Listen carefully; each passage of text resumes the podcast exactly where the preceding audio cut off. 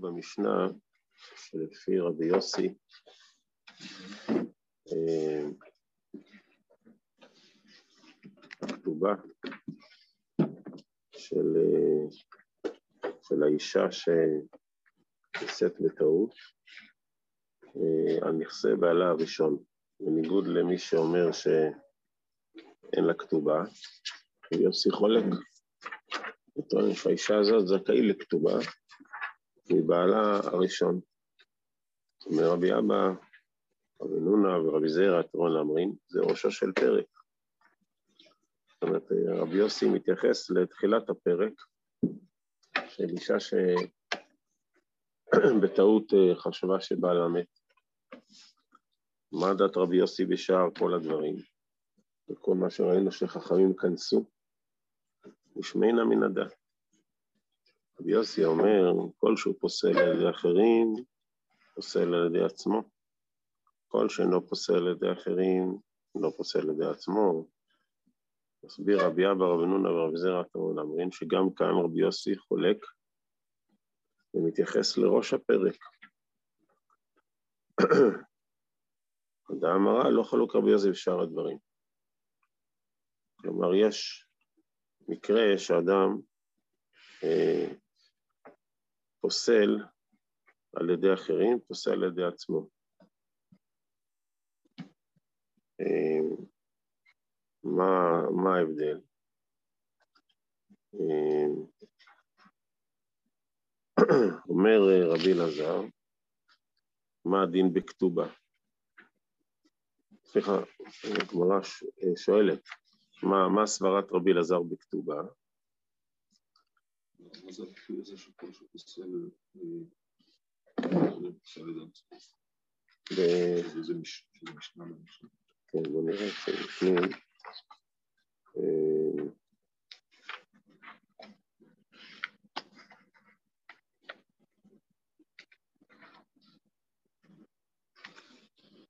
מופיע, אפשר לראות את זה, נ"ו.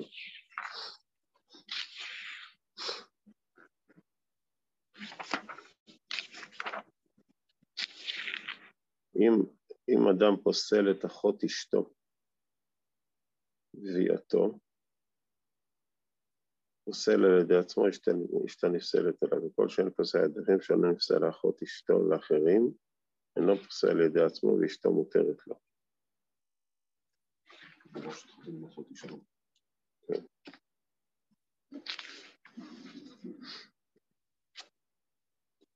אז רגע בואו נראה שזה קשור אלינו.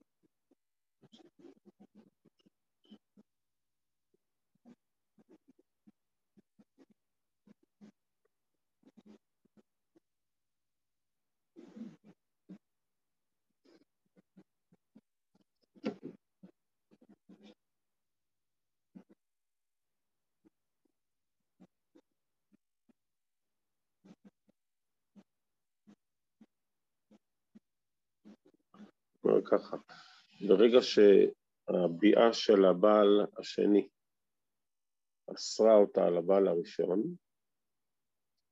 אז אה,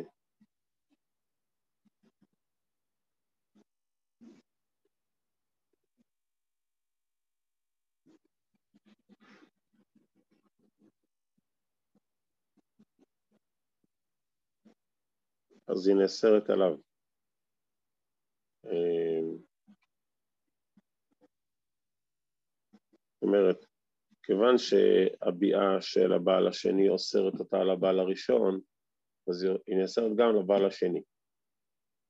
אז אתה רואה שהיא אסורה לשני הבעלים. כיוון שהיא אסורה לשניהם, אז אנחנו לא רוצים שהיא תקבל שום זכויות ושלא יהיה קשר ביניהם. למעט כתובה. כתובה זה הדבר היחידי ש... שהיא כן מקבלת. לבעל השני, שהיא נבעלת, זה שהיא נאסרת על הבעל הראשון, זה רק כשהיא יודעת שהוא קיים. לא. לא. ומה היא?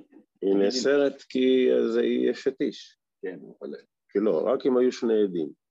אם היו שני עדים, אז אתה צודק, היא, אנוסה. אבל פה מדובר שלא היו שני עדים. אז לכן, כיוון שהיא אסורה על לחזור לבעלה הראשון, אז היא אסורה גם על הבעל השני. אז היא אסורה על שניהם, אז לכן היא לא מקבלת זכויות מאף אחד מהם. אבל כתובה היא מקבלת. מה דעת רבי אלעזר בכתובה? מה עם דברים שנפלו דרך איסור? אתה אומר שהוא זכאי, שיטת רבי אלעזר,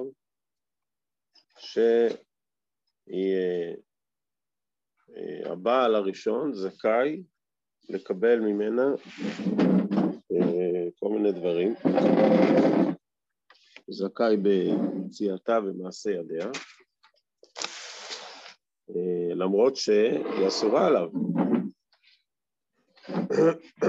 בוודאי כתובה שזה, הוא התחייב לה בהיתר, כלומר בתחילת הנישואים שלהם, לא כל שכן שדעת רבי אלעזר שהיא תקבל את הכתובה.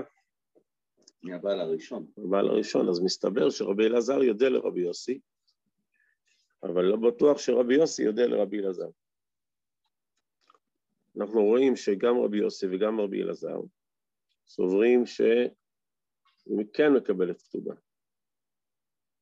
והם ידעו לרבי ש... מה?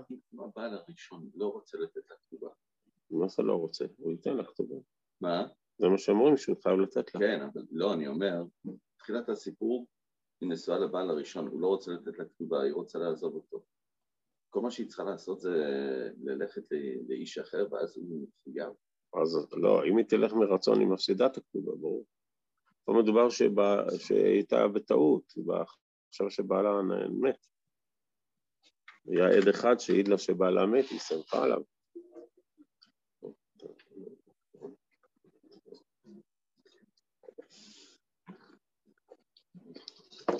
מסתבר שרבי אלעזר ורבי יוסי יודו לרבי שמעון, שגם לעניין אה, ייבום, אה, יהיה אפשר לעשות ייבום.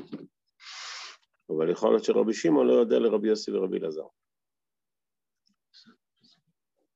שיטת רבי שמעון, שלמרות שהאישה עכשיו אסורה להתייבם, הייבום, אם הוא יעשה, הוא כן יועיל. למרות שזו ביאה פסולה, על דעתי דרבי שמעון, הביאה הפסולה הזאת פותרת. כתוב שאם נישאת, אה, אז יכולה, יש מצב שהיא מותרת לחזור לבעלה הראשון. לא מסתבר שמדובר שהיא סתם נישאת על דעת עצמה, אלא ודאי נישאת ברשות. זאת אומרת, בית הדין התירו לה לחזור לבעלה הראשון, כי היא אנוסה לגמרי. אבל אם היא נישאת שלא ברשות, ולא היה לה היתר, אז ודאי שהיא אסורה לבעלה הראשון. אומר רבי יוחנן, לא, אנחנו סוברים כרבי שמעון, שכשאם זאת הייתה טעות של בית הדין, אז כמו, אמ, אנחנו עדיין מאשימים את הבעל והאישה. כי זה שבית הדין טועים, זה לא מנקה אתכם מאחריות. אבל אם היא לא הייתה צריכה לבית הדין, למה? כי היה שני עדים. אז לא היה צריך מה, מה להתבלבל בכלל. אז זה, זה מבחינתנו כמו שגגה, ולכן היא מותרת לחזור לבעלה הראשון. אם היא התחתנה על פי בית דין, כלומר לא היו שני עדים, בכל זאת, למרות שהיא אסורה לבעלה הראשון, אבל היא פטורה מקורבן חטאת. רבי יוחנן חולק, ואומר שלא כאן פטורה, אלא היא חייבת קורבן חטאת. זה שהיא הייתה לה הוראת בית דין, זה לא פוטר אותה מקורבן החטאת. היטיב רבי אה, חגי קמא רבי יוסי, יהיה כן בהוראה. אם נגיד היה מקרה שבית הדין לא הורו פסק הלכה בטעות שמותר לבוא על אשת איש, וכי אנחנו נגיד שאדם נפטר מחטאת, כולם מבינים שזה טעות, זה עקירת הגוף, זה, כולם רואים שמשהו פה לא, לא יכול להיות. אלא הכוונה שבית הדין הורו שפסק הלכה שהוא לא היה נכון, אבל היה בו היגיון. הם אמרו לה, תראי, חמש שנים תחכי, אם הוא לא יחזור תוך חמש שנים את מותרת. אז במקרה הזה, בית הדין הורו הוראה שהיא לא נכונה, ומצד שני זה לא משהו מופרך, ולכן אה, במקרים האלו אה, היא תצטרך להביא קורבן חטאת. אם האישה התירו לה בית הדין, והיא נישאה לאדם שהוא פסול, אז היא צריכה להביא קורבן חטאת. אה, שואלת הגמרא, למה? הרי אתה טוען שהיא הלכה לפי בית הדין, ולכן היא פטורה מקורבן חטאת, שיהיה גם, אם היא קלקלה. זאת אומרת, קלקול זה כמו אדם שאכל חלב ודם, ושמע בת... שמע שבעצם מתירים לאכול חלב ודם. כל בר דעת מבין שזה לא יכול להיות. אז לכן אה, בעצם האחריות מוטלת עליה, שוודאי בית הדין לא התכוונו להיתר הזה, לא התכוונו להתיר לה להתקלקל, אז הוא בעצם אה, אה, אה, חוסר תמימות להגיד שזה הוראה של בית הדין אה, נתנו לה. אישה שהלך בעלה ובנה, יש לה רק בן אחד, למדינת הים. באו שני עדים ואמרו, מת בעלך, ואת לא צריכה, לא צריכה ייבום, יש לך בן ברוך השם. אחר כך גם מת הבן שלך. אבל בעצם כשמת בעלך היית פטורה מייבום. ועל סמך זה היא התחתנה. באו עדים אחרים ואמרו זה לא נכון, זה היה בדיוק הפוך.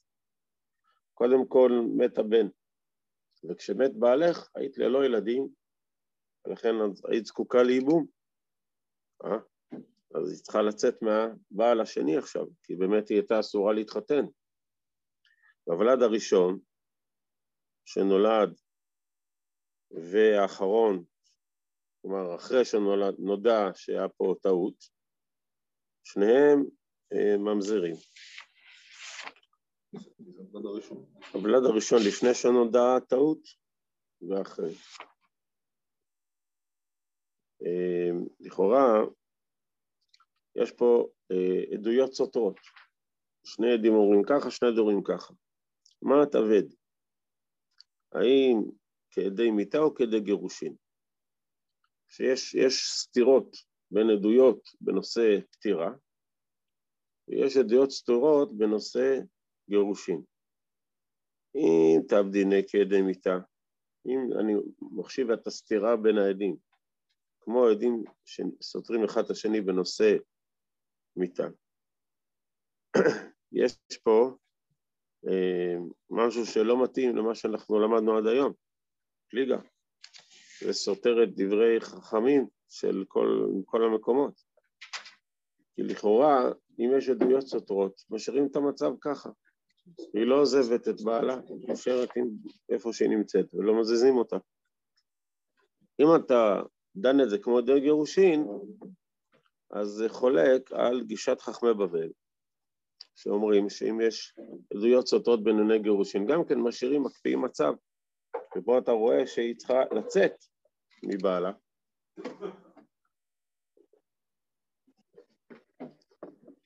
כמו שאומר רבי יוחנן, תני כן, אם שניים אומרים לאישה, מת בעלך, שניים אומרים לא מת, לך תחילה לא תינשא, אבל אם נישאת לא תצא. שניים אומרים נתגרשה ושניים אומרים לא נתגרשה, לא תינשא, אם נישאת תצא. ומה, אה, אפילו בבבל, תמן אברין, אין הבדל. לא שניה, אם איתי גירושין, שלכתחילה לא תינשא, ואם עברה ונישאת לא תצא. כי סוף סוף יש פה שני עדים ככה, שני עדים ככה, אני לא יכול להכריע.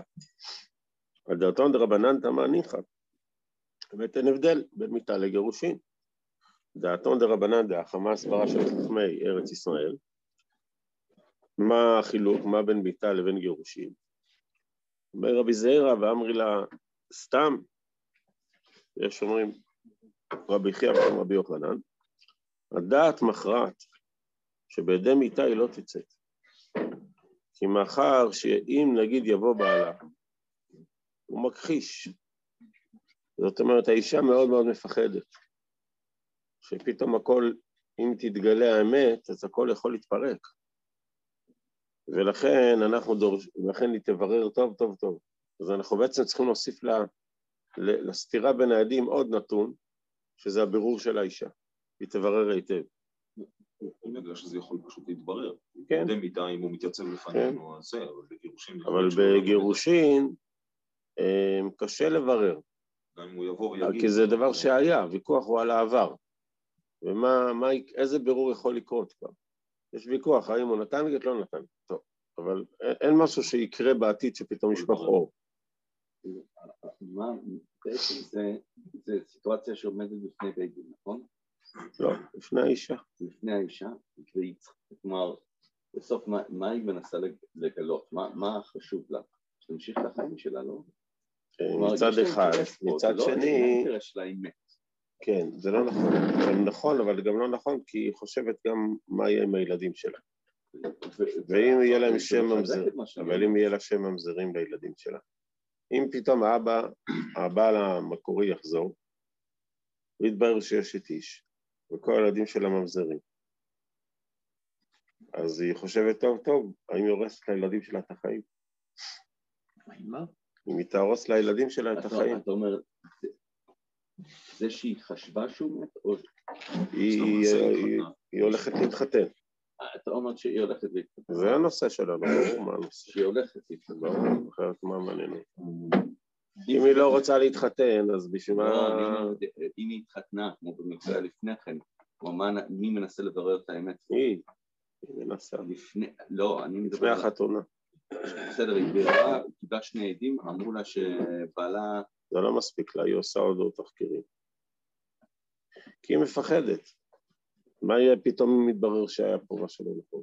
עד כמה צריך להפחיד אותה, דבר או נהיה. עד כמה היא כלומר, לא, אבל פה יש שני עדים מול שני עדים, אוקיי, בסדר, אז... אז היא עושה בירורים. אבל היא יכולה לעמוד מול שני העדים, והשאלה אם המעמד זה שלה או של בית דין. שאלה שלה. איזה כלים יש לה? לדעת אם העדים הם די שקר או לא די שקר, או שהעדות שלהם היא שווה או לא שווה, מה הכלים שיש לה? מה היא עושה עם זה? ועלה עוד לעשות מחקרים. לשאול אנשים,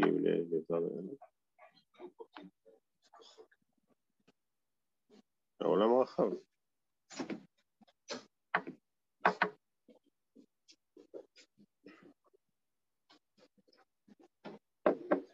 כשאנחנו נותנים עדות אה, ברבנות על הרב הקורקינט, זה קל לברר.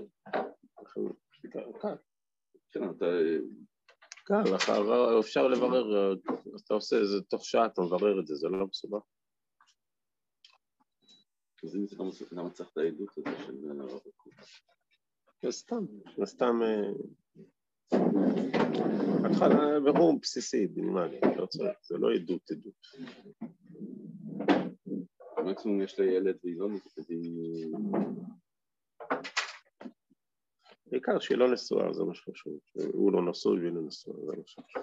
אז כולם יודעים, הוא לא נשוי, לא נשוי, מספיק. הרחבה בענייני קידושים ונישואים בשיעור קודם אה. של הרב קשתיאל בשעה 11. תוכל להעמיק יותר שם. לא רק אתה, כל אחד אחר. הנה מודאג במספר המשתתפים. מודאג, כל עוד אני שם והרב שם הכל בסדר.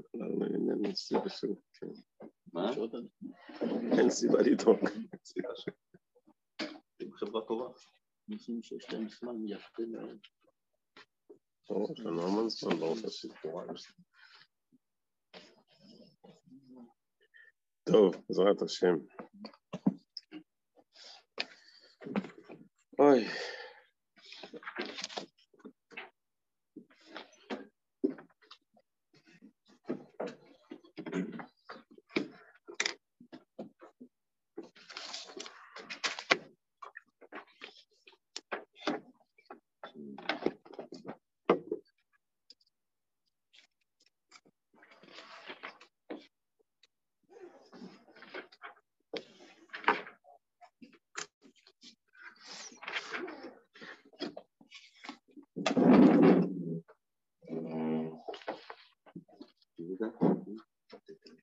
תנ"ט עמוד ב'. למדנו בתחילת הפרק שאם יש שני נזירים ואחד מהם נטמע ולא יודעים מי נטמע. אז למדנו ששניהם מביאים קורבן ועושים תנאי ואחר כך מביאים עוד קורבן עם עוד שניים. מה קורה אם מת אחד מהם? אז עכשיו אני לא, על נזיר שנשאר לבדו, הוא לא יכול לעשות תנאים, כי אין, אה, אין פרטנר, אין עוד נזיר אחר. אז לכאורה הוא לא יכול להביא קורבנות של נזירות טומאה, כי זה קורבנות של חובה. הוא לא יכול, אם הוא לא נטמע באמת, אז הוא לא יכול סתם להביא את הקורבנות האלו. ומצד שני, זה, אם, הוא, אם הוא באמת נטמע, הוא לא יכול לבוא עכשיו להביא סתם קורבנות של נזירות של טהרה. אומר רבי יהושע, יבקש אחד מן השוק שידור כנגדו, יחפש מישהו שמוכן לעשות לו טובה, שינדור נדרים. ויתנה עמו ויגיד ככה, אם אני תמי, הייתי טמא, אני הייתי הנזיר שנטמע, אז אתה נזיר עכשיו, מישהו שמוכן להיות נזיר בשביל לעזור לו. ואם אני הייתי טהור, אתה תהיה נזיר אחרי שלושים יום. סופרים שלושים יום, והם מביאים עכשיו, בסוף התקופה, קורבן של טומאה. מביאים אה, חטאת עוף, וולת עוף, ומביאים גם קורבן של טהרה. ואומר הראשון, אם אני זה שנטמאתי אז, הנה זה קורבן לטומאה שלי. והקורבן לטהרה הוא שלך, כי אתה היית נזיר עכשיו חודש, יש לך קורבן טהרה. ואם אני הייתי הטהור, אז קורבן הטהרה שלי הוא אה, יקרב על שמי, ואת קורבן הטומאה אנחנו נביא אה, בספק. נביא את זה על הצד של אולי. וסופרים עוד שלושים יום, מביאים עוד פעם קורבן טהרה, ואז הראשון אומר, אם אני הייתי הטמא, והקורבן שהקרבתי פעם קודמת זה היה קורבן שלי של טומאה, ועכשיו הקורבן הטהרה, וקורבן הטהרה שהקרב מקודם היה שלך, אז עכשיו הקורבן הנוכחי הוא קורבן הטהרה שלי. ואם אני הייתי טהור, וכבר הקרבתי קורבן טהרה פעם קודמת, וקורבן הטומאה שהקרבתי היה רק על הצד הספק, אז עכשיו הקורבן הטהרה שאנחנו מביאים עכשיו הוא בשבילך, קורבן טהרתך. אומר לו בן זומא, הבעיה שלנו קורבן בספק, אחרת שיביאו בעצמו קורבן בספק. אה, יביא קורבן טהרה, קורבן טומאה בספק. כן, אז פה אומרים,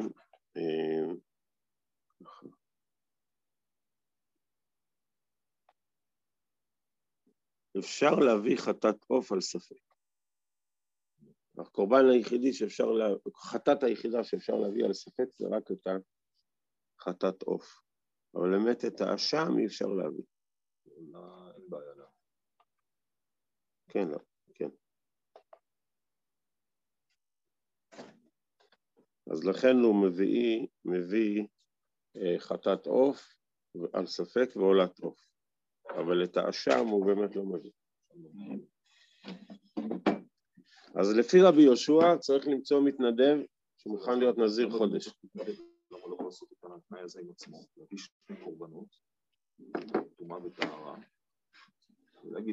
אבל אז הוא לא יכול להביא עוד פעם קורבן.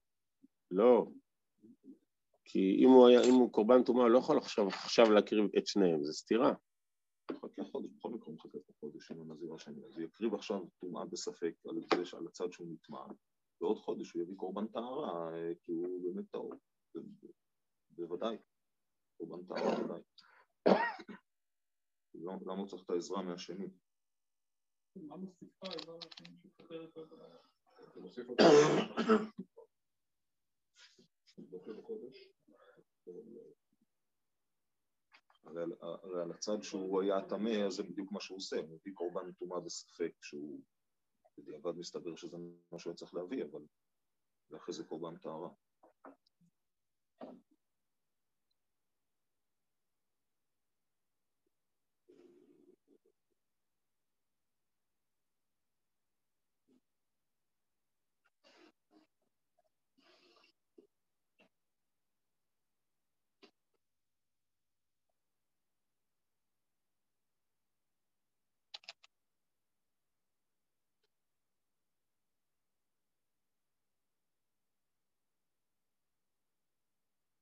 זה הפתרון שהם...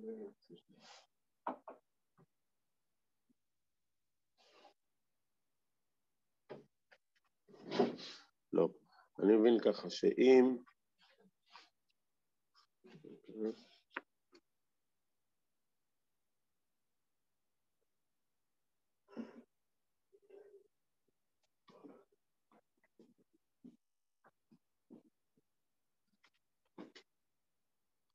אני מבין שזה מה שבן זומא בעצם טוען. בן זומא עכשיו חולק על רבי יהושע. הוא אומר, מי שומע לו שידור כנגדו. אלא הוא צריך לבדו להביא חטאת העוף בספק על נזירות הטומאה שלו, ואת עולת הנזירות הטהרה שלו. אתה מביא מה שהוא יכול מקורבן הטומאה ומה שהוא יכול מקורבן הטהרה. אז הוא לא מביא בעצם את כל הקורבנות, הוא מתנה, אם אני תטמא, הנה הבאתי חטאת עוף מחובתי. ואת העולה שאני מביא זה סתם נדבה. ואם אני טהור, העולה שאני מביא זה בתור עולה של נזיר שנטהר, ואת החטאת אני מביא מספק. אחר כך הוא סופר עוד שלושים יום, מביא את כל הקורבנות טהרה. הוא אומר, אם תהיה תטמא, אז העולה הראשונה שהוקרבה הייתה נדבה, ועכשיו אני מביא אה, קורבן חובה של נזירות טהרה, ואם בהתחלה הייתי טהור, העולה הראשונה הייתה חובה, ועכשיו אני מביא עולת נדבה.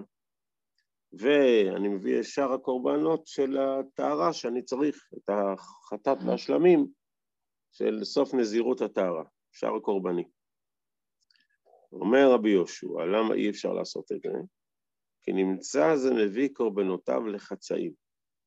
אתה לא יכול להביא בנפרד את העולה ובנפרד את החטאת והשלמים. אבל הודו חכמים לבן זומא שהוא צודק שככה צריך אחר יותר הגיוני לעשות. שלא משנה אם מביאים קורבנות לחצאים. אומרת הגמרא באמת מה הבעיה בזה? למה, מה מטריד את רבי יהושע שהוא לא מוכן להביא קורבנות לחצאים? ולייתי, אמר יהודה אמר שמואל, לא אמר רבי יהושע, אלא כדי לחדד את התלמידים. באמת גם הוא מסכים. הוא רצה לחדד אותנו. טוב, הוא לא לימד כבר בחמש בבוקר. איך אתה יודע? אמר נחמן לי עוול לרבי יהושע לדכי. הרי כשהוא מביא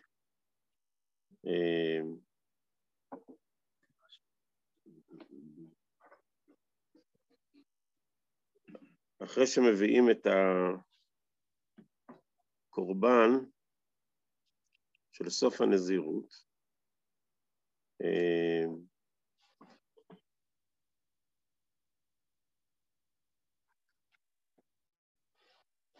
יש פה משהו שלא תקין. אז הוא אומר ככה, אה, לפי רבי יהושע, מה הוא רוצה לעשות בבני המעיים בדכי הבהמה? לשיטתו, כאילו, הוא אומר, אסור להקריב בנפרד. אז מה הוא רוצה, להקפיא את המעיים של הקורבן הראשון ויביא אותם לקורבן השני? ברור שהם מביאים לחצאים.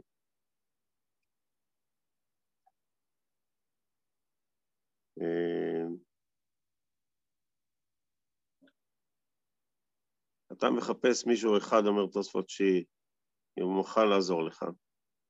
אז בסוף 30 יום, שניהם צריכים להביא חלב.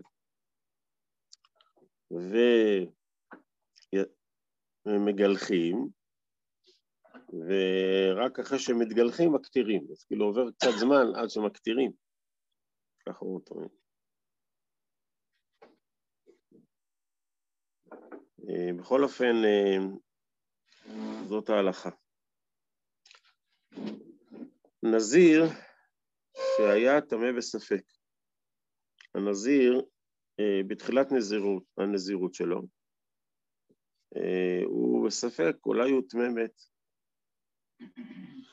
אה, או, ויש לו עוד שאלה, עוד ספק, שאולי הוא מצורע, מוחלט בספק. אז יש לו בעצם, יש פה נזיר, שיש לו שתי ספקות, ספק טומאה וספק צרת. אז uh, הוא אוכל בקוצים רק אחרי 60 יום. מצורע אסור באכילת קודשים, והוא גם נזיר, אז הוא צריך, היכולת שלו להביא קורבן מצורע תידחה, כי הוא צריך לסיים קודם כל את הנזירות שלו. ורק אחר, ושותה יין ומטמא למתים רק אחרי 120 יום. לפי שתגלחת הנגע, דוחה את תגלחת הנזיר רק בוודאי, אבל בספק אינה דוחה. זאת אומרת, הוא לא יכול מיד להתגלח כדין מצורע שחלק מטהרתו זה תגלחת, כי זה רק ספק, והוא נזיר, אז מספק אסור לו. הוא צריך בעצם לסיים את כל הנזירות שלו, ורק אחרי שהוא יסיים את כל הנזירות שלו, אז הוא יוכל לסיים את תהליך טהרתו כמצורע ולהתגלח, ורק אז הוא יהיה טהור לאכול אה, בבית המקדש, ו... וגם בתור נזיר הוא צריך לסיים את כל התגלחות של הנזירות שלו, ורק אז הוא יוכל לשתות יין.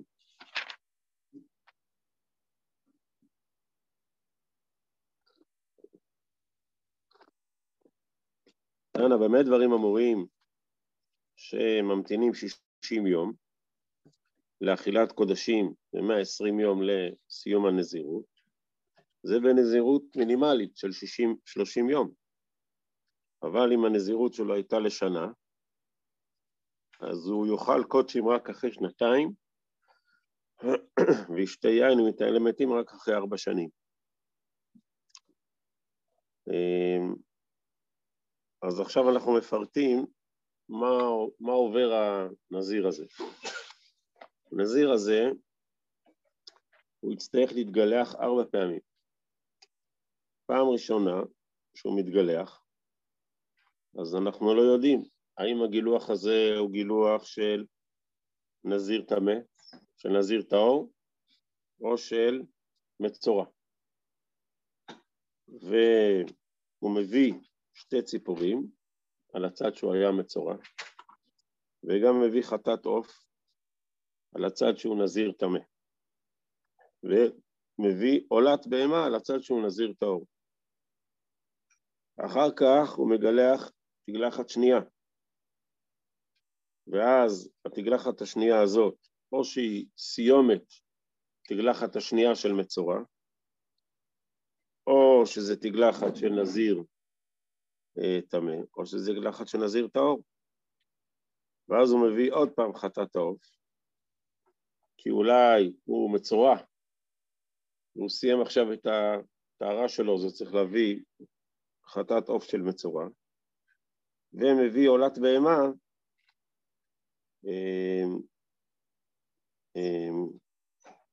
כדי, כדי לצאת ידי חובה של אה, קורבנות המצורע. אה, אחר כך הוא מתגלח תגלחת שלישית, ואז אנחנו לא יודעים, אולי אחר כך עכשיו הוא מתגלח על הנזירות טומאה שלו, או שעכשיו התגלחת זה הנזירות טהרה שלו. הוא מביא חטאת העוף, אה, כי אולי הוא צריך להביא את זה בתור נזיר שנטמע, וגם עולת בהמה על הצד שהוא נזיר טהור. ואחר כך הוא מביא תגלחת רביעית, כי יכול להיות שעד עכשיו הוא לא התגלח תגלחת טהרה בכלל.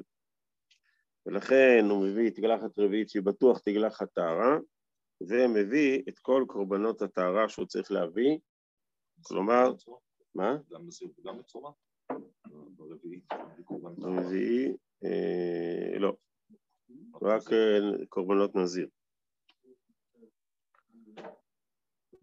אה, טוב, אז זה בעזרת השם נמשיך ביום ראשון.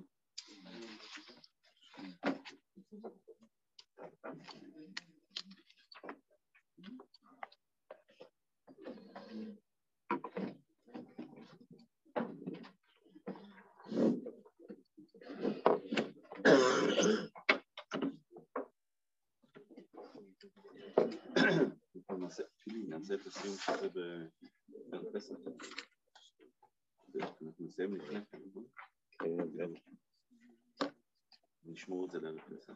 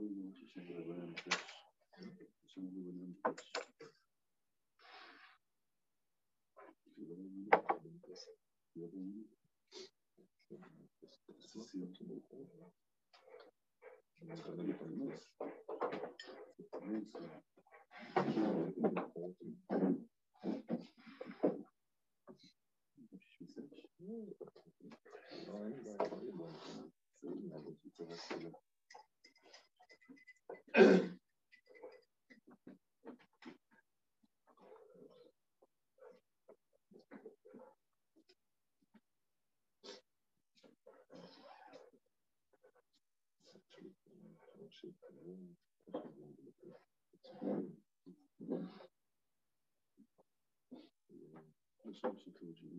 you.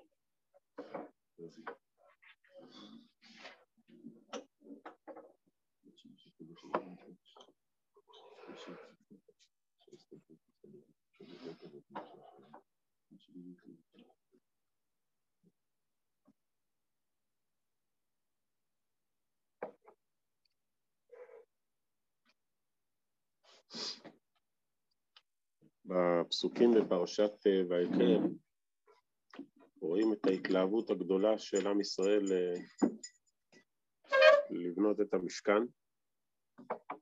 וחכמים אה, מבארים שתוך יומיים כל החומרים הגיעו, כל, ה, כל התרומות, כל מה שצריך, תוך יומיים היה מספיק. התלהבות מאוד גדולה. וכך גם הבנייה עצמה של המשכן הייתה מאוד מהירה. כולם היו מאוד uh, בזריזות ובחשק, והמשכן היה מוכן די מהר. אבל בסוף פרשת פקודי, בפרק מ', אומר הוא למשה, למרות שהכל מוכן, הקמת המשכן בפועל תהיה רק באחד לחודש הראשון, רק באלף בניסן. ורק אז יקריבו את הקורבנות הראשונים שהכוהנים מקריבים, ורק אז גם תתחיל חנוכת המזבח על ידי הנשיאים. הכל יידחה לאלף בניסן. זאת אומרת שזה תאריך מסומן מראש ידוע, שרק באלף בניסן מקימים את המשכן, מתחילים עבודת הקורבנות, מתחילים את חנוכת המזבח. וגם בהפטרה שנקרא שבת, לפי מנהג הספרדים, מתחילים את ההפטרה קצת אה, לפני, טיפה, יש כמה פסוקים שמוסיפים, מתאר לנו הנביא יחזקאל, שבעתיד לבוא, כשבית המקדש אה, השלישי ייבנה אה, בקרוב, בעזרת השם, אז אה, גם אז ההתחלה של העבודה של הקורבנות, של חנוכת המזבח, ההתחלה של ההתרחשות של העבודה תהיה גם באלף בניסן. הקדוש ברוך הוא אומר ליחזקאל, אתה תהיה הכהן. זאת אומרת, אתה תהיה זה שתבוא ותקריב בעצמך, אתה תהיה המוביל, גם אז זה יתחיל בעצם באלף בניסן. זאת רואים שאלף בניסן זה תאריך מסומן להתחלה של אה, עבודה, של כניסה לעבודה. כמו שגם א' בניסן ההיסטורי, של אה, היה ביציאת מצרים, מה נאמר בו? מתחילים לעבוד. אה, בחודש הזה לכם, אנחנו נקרא בעזרת השם השבת, חודש הזה לכם ראש חודשים, מה, מה, מה קורה, מה עושים ראש חודשים? התחילו, התחילו לעבוד, עוד מעט צריך להכין צל לבית אבות, צל לבית, וצריך להתכונן. בקיצור, א' ניסן, ברגע שהוא מגיע, הוא מכריז עבודה. עבודת קורבנות, עבודת השם, עבודת הפסח, כמו שגם נאמר בפרשת בו על חודש ניסן, ועבדת את העבודה הזאת בחודש הזה. זה דין בחודש, כל החודש הזה, חודש ניסן, חודש העבודה. גם ביציאת מצרים וגם בחנוכת המזבח, במשכן וגם לעתיד לבוא וגם תמיד אנחנו יודעים שחודש ניסן, ברגע שהוא נפתח, יחד עמו מגיעה בשורת העבודה. הרבה הרבה עבודה. וכל זה נקרא חודש האביב. החודש הראשון הוא חודש האביב, כמו שקראנו בפרשת כי תישא, שזה חודש האביב. כי עבודה, עבודת השם, עבודת הקורבנות, עבודת הטהרה, העבודה היא בעצם מוציאה מאיתנו את הריכוז, את הדיוק, את האחריות. העבודה מוציאה מאיתנו את המרץ, את, אה, את העובדה שאנחנו מבינים שזה החיים שלנו. עבודה, העבודה הזאת מוציאה מאיתנו את, ה, את חוסר, את ה, מוציאה אותנו מאדישות, מוציאה אותנו מתרדמה, בעצם מסוג של חוסר, אה, חוסר עשייה. כי רק כשאדם לוקח אחריות, הוא ערני ודרוך ומרוכז ולוקח אחריות, רק אז, רק אז הוא פורח. מתי האדם זוכה לאביו? מתי האדם פורח בחיים? רק כשהוא מאוד מאוד אה, דורש מעצמו דרישות גבוהות. מי ש... לא דורש מעצמו דרישות, אז הוא לא פורח. הוא uh, מתייבש, הוא, הוא, או שהוא קפוא או שהוא יבש, או שהוא uh, בחורף או שהוא בקיץ. הקדוש ברוך הוא קורא לנו, לעם ישראל, להיות עם פורח, עם מלבלב. כלומר, עם שלוקח אחריות על חייו ו... דורש מעצמו דרישות גבוהות, כי ככה אנחנו פורחים, ככה אנחנו שמחים, ככה אנחנו מוצאים מן הכוח אל הפועל את כל התכונות הכי טובות, הכי יפות שיש בנו. פרח מטה אהרון, כשרוצים לברר שאהרון הוא ראוי לעבודת השם, אז פרח מטה רואים שעבודת השם בחצרות אלוהינו יפריחו. אדם פורח כשהוא, אה, כשהוא דורש מעצמו דרישות גבוהות. אפיית מצות, ולא משנה כרגע אה, איך בדיוק, דורשת אה, ערנות מאוד גבוהה. אפיית מצות היא דורשת זריזות ודיוק וריכוז מאוד, ואין מקום לטיפת רפיון. אם אדם מנתק מגע באמצע אפיית המצות ולא עמל, הוא מפסיק לכוון, אז הבצק נהיה חמץ. זאת החמצה, זו החמצה של החיים. החמצה של החיים שלנו זה כשאנחנו חס ושלום לא דורשים מעצמנו דרישות גבוהות, לא עמלים, לא עובדים, אז זה מוחמץ, רוצה. אנחנו לא רוצים חמץ, אנחנו לא רוצים להחמיץ את החיים. בבית המקדש, במשכן, כל השנה אין חמץ. יש uh, בריחה. יש כל הזמן רצון שנפרח. זאת הפריחה האנושית.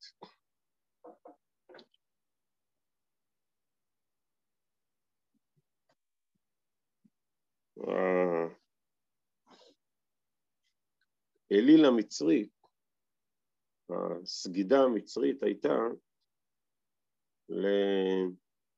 לכבש, לשה. הכבש אה, נראה שהוא אה, חי בחופש כל השנה, כי הוא קם בבוקר, מתגלגל לו עם העדר, הוא לא יותר מדי אה, צריך לחשוב מה קורה איתו, מה הוא עושה, מתגלגל לו לאיתו, כבשים הם לא רצים, הם הולכים, והוא מגיע אל העשב, אוכל עשבים, שותה מים, קצת נח בשמש, חוזר חזרה בסוף היום. זה היה נראה חלום. ככה כל מצרי הסתכל ואמר, זה החלום שלי. ככה. כבש. מדשאות, מים, שמש, חוזרים חזרה, מתגלגלים בלי לחשוב יותר מדי. אבל בעזרת השם, מה שאנחנו מצווים בפרשת השבוע של פרשת החודש שנקרא, באלף בניסן, משכו קחו לכם, ושחטו אותו כל קהל הדת ישראל. כל יהודי ויהודי בערב פסח, כולם, לא יוצא מן הכלל, שוחטים כבש. זה לא, זה לא החלום שלנו, זאת לא השאיפה שלנו. זה מבחינתנו יובש נוראי, מבחינתנו חיים קפואים. אנחנו שוח... כולם שוחטים את הכבש בין הארבעים. כי אצלנו החירות, המיצוי, התנופה של החיים, זה דרישות מאוד גבוהות. זה לא יאומן. ושחטו אותו כל קהל הדת ישראל בין הארבעים. כל קהל במשך שלוש שעות כל עם ישראל צריך לשחוט את קורבן הפסח במקום אחד. זה דורש מיצוי מאוד מאוד גבוה. ערנות מאוד גבוהה. וגם אחר כך, להבדיל מקורבנות אחרים שאפשר לשים בתוך הסיר, שיתבשל לו, שגר ושכח, שים בסיר, יתבשל.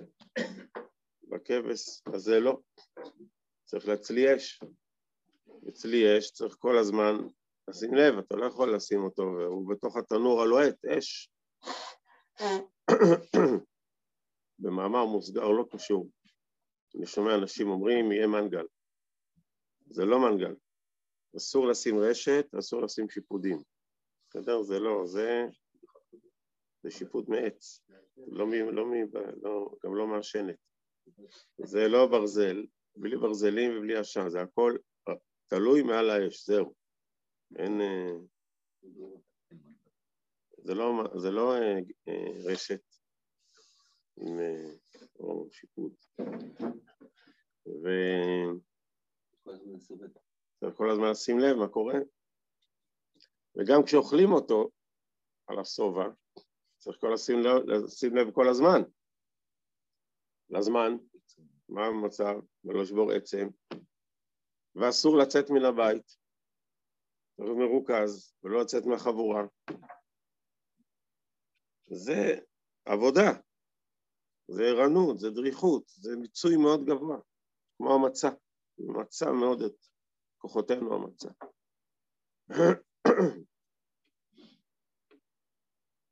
כי זאת שמחתנו.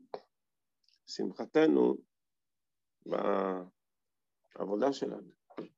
אדם בעמל יולד. שמחתנו בעובדה שאנחנו דורשים מעצמנו דרישות מאוד גבוהות. וכל הזמן יש לנו שאלות ודיונים ובירורים. וכל שנה ממציאים חומרות חדשות, שיהיה מעניין, ששמח,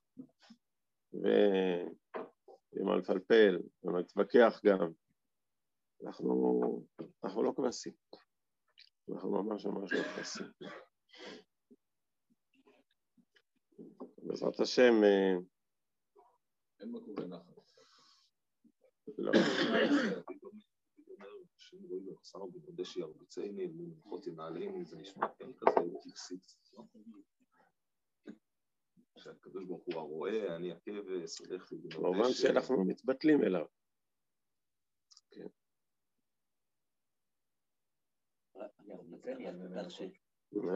פתח שאלות, היינו הרבה קודם מוכנים, ועשו את הכול, אבל אמרו להם להמתין.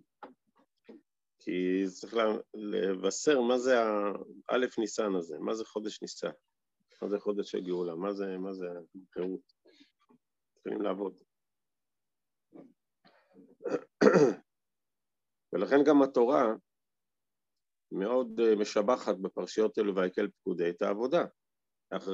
התורה יכלה לקצר, זה שתי פרשות מאוד ארוכות ויקל פקודי, שהתורה יכלה להגיד ויעשו בני ישראל ככל אשר ציווה משה כן עשו.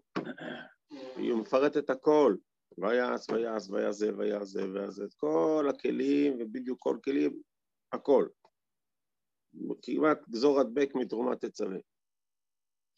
כי התורה מכבדת ומשבחת ומתלהבת מהעשייה, מה, מהנחישות, מה, מה, מה, מההתלהבות, מהרצון, מה, מהעמל. אז ויעש בצלאל, ויעש זה, ויעש זה, ומלאכה, מלאכתה, וכאשר עשו אותה, חוזר על זה עשרות פסוקים כאלו. התורה מעלה את זה על נס, משבחת את זה ככה. כי זה הערך של האדם. הערך של האדם זה שהוא דורש מעצמו דרישות גבוהות של אה, עבודת השם, של מסרות, של כוונה, של רצון, לעובדו בכל לבבכם ובכל נפשכם.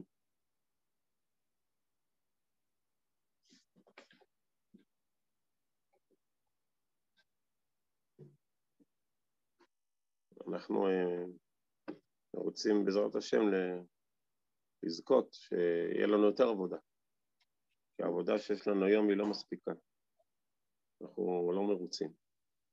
והשב את העבודה בדביר ביתך, אנחנו רוצים הרבה יותר עבודה. עבודת קורבנות, עבודת הטהרה, אנחנו לא יודעים מה זה טהרה בכלל. יש לנו עוד הרבה הרבה עבודות שאנחנו מייחלים להן מאוד, ואנחנו רוצים הרבה יותר. שבט העבודה לדביר ביתך, בעזרת השם. ושם נעבודך, צריך עוד יותר עבודה. זאת שמחתנו, וזה אנחנו מתפללים, וזה אנחנו מקווים. ומייחלים שהקדוש ברוך הוא לחוס וירחם עלינו וייתן לנו עוד הרבה הרבה יותר עבודה. שבת שלום.